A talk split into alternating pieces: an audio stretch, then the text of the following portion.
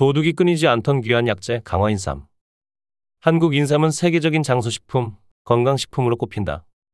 인삼의 학명인 파낙스 진생 에파낙스는 만병을 다스리는 약이라는 뜻이다. 인삼의 효능이 만병통치약 수준으로 좋다는 얘기다. 강화도에는 인삼센터가 몇 곳 있다. 외지인들이 찾기 쉽도록 강화대교나 초지대교 입구, 버스터미널 근처에서 특산물인 강화인삼을 판다.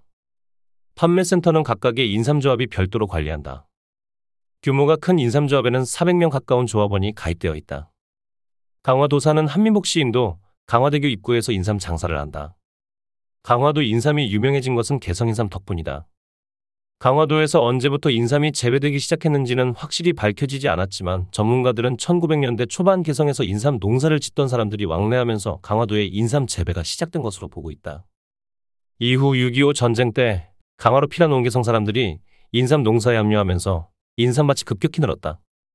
1970년대 전국의 인삼 경작 면적을 비교해보면 강화도는 홍삼에서 압도적인 1위를 차지했다.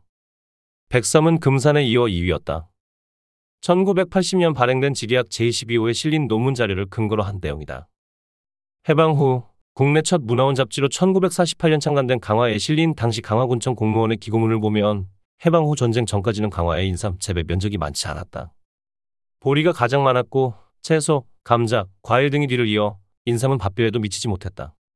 개성 인삼의 시작점도 명쾌하게 밝혀져 있지는 않다. 연구자들은 경상도 상간이나 전라도에서 시작되어 개성으로 전파되었을 것이라고 보고 있다.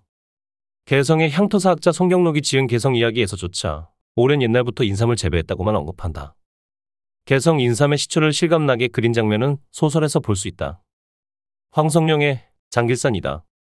전라도 화순에 살던 모녀가 산삼 재배 기술을 알고 있었다. 그들은 어찌어찌하여 개성으로 흘러들었지만 죽을 지경으로 가난에 시달려야 했다. 그들에게 개성상인 박대근이 다가갔다. 장길산의 후원자 역할을 하게 되는 인물이다. 개성의 자본과 전라도 산삼 재배 기술이 만나 개성 인삼이 되었다는 게 우리나라 최대 이야기꾼으로 꼽히는 황성룡의 풀이다. 개성의 인삼 재배 방식은 어떠했을까? 강화에 사는 개성 출신 인삼 재배 노인들의 얘기를 들어보면 참으로 힘겨운 과정을 거쳐야 한다.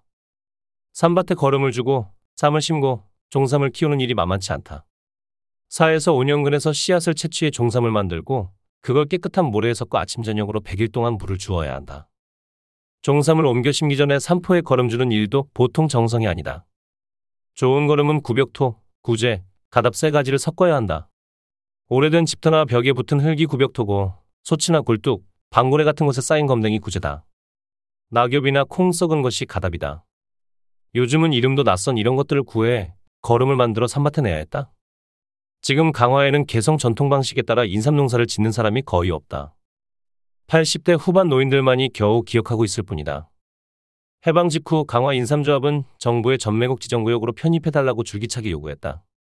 전매국 산하로 들어가면 수매제도가 있어서인지 인삼 판매에서 여러 가지로 편리한 측면이 많았던 모양이다. 1946년 10월 정부는 강화 인삼조합을 개성 관내로 편입시켰다. 개성 인삼과 강화 인삼이 아예 한 몸이 되어버린 거였다.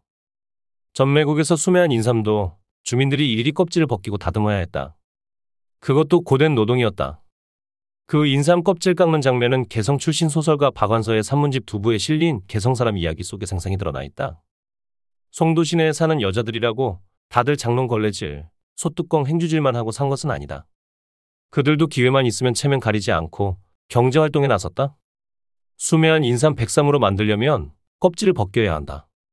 그때가 가정부인들이 빈부나 지체를 가리지 않고 부엌에 나서는 때이다. 조합 너른 마당에 큰 맷방석에다 인삼을 산처럼 쌓아놓고 여자들이 둘러앉아 대나무 칼로 인삼 껍질을 벗긴다. 한 맷방석에 9명, 10명 혹은 11명씩 둘러앉는다. 열심히 손도 놀리고 입도 놀리며 껍질을 벗기기 시작하면 대개 오전 중에 끝난다. 작업이 끝나는 대로 임금이 지불된다. 인삼 껍질 벗길 때 가장 힘든 것은 얽힌 뿌리를 다듬는 일이다. 뿌리가 사람 인자 모양으로 곱게 뻗어 있으면 좋지만 서로 얽혀있는 악바리는 작업하기가 여간 어려운 게 아니다. 고집 세고 모진 사람을 일컫는 악바리란 말이 인삼 껍질 벗기는 작업에서 나왔는지도 모를 일이다. 전매국을 통하지 않는 밀매도 성행했다. 인삼 밀거래는 오래된 얘기여서 조선 말기에는 인삼 밀매범을 효수에 처할 정도로 엄하게 다루었다. 1930년대에도 밀매범 단속이 심했다. 1933년 1월 23일자 동아일보에는 홍삼 밀매범 인천에서 검거란 제목의 기사가 실렸다. 강화에 사는 사람이 홍삼 35개를 갖고 서울로 가는 기차를 타려다가 경찰에 붙잡혀 조사를 받는다는 내용이다. 당시에는 강화에서 서울로 가기 위해서는 강화 나루에서 중구나 동구 쪽 부두를 오가는 여객선을 이용해야 했다. 그리고는 인천역에서 서울행 기차를 탔다. 값비싼 물건이라 인삼 도둑도 많았다. 강화도에서 4년근이 지나면 산포마다 관리자를 내세워 야간 순찰을 돌았지만 도둑을 막지는 못했다.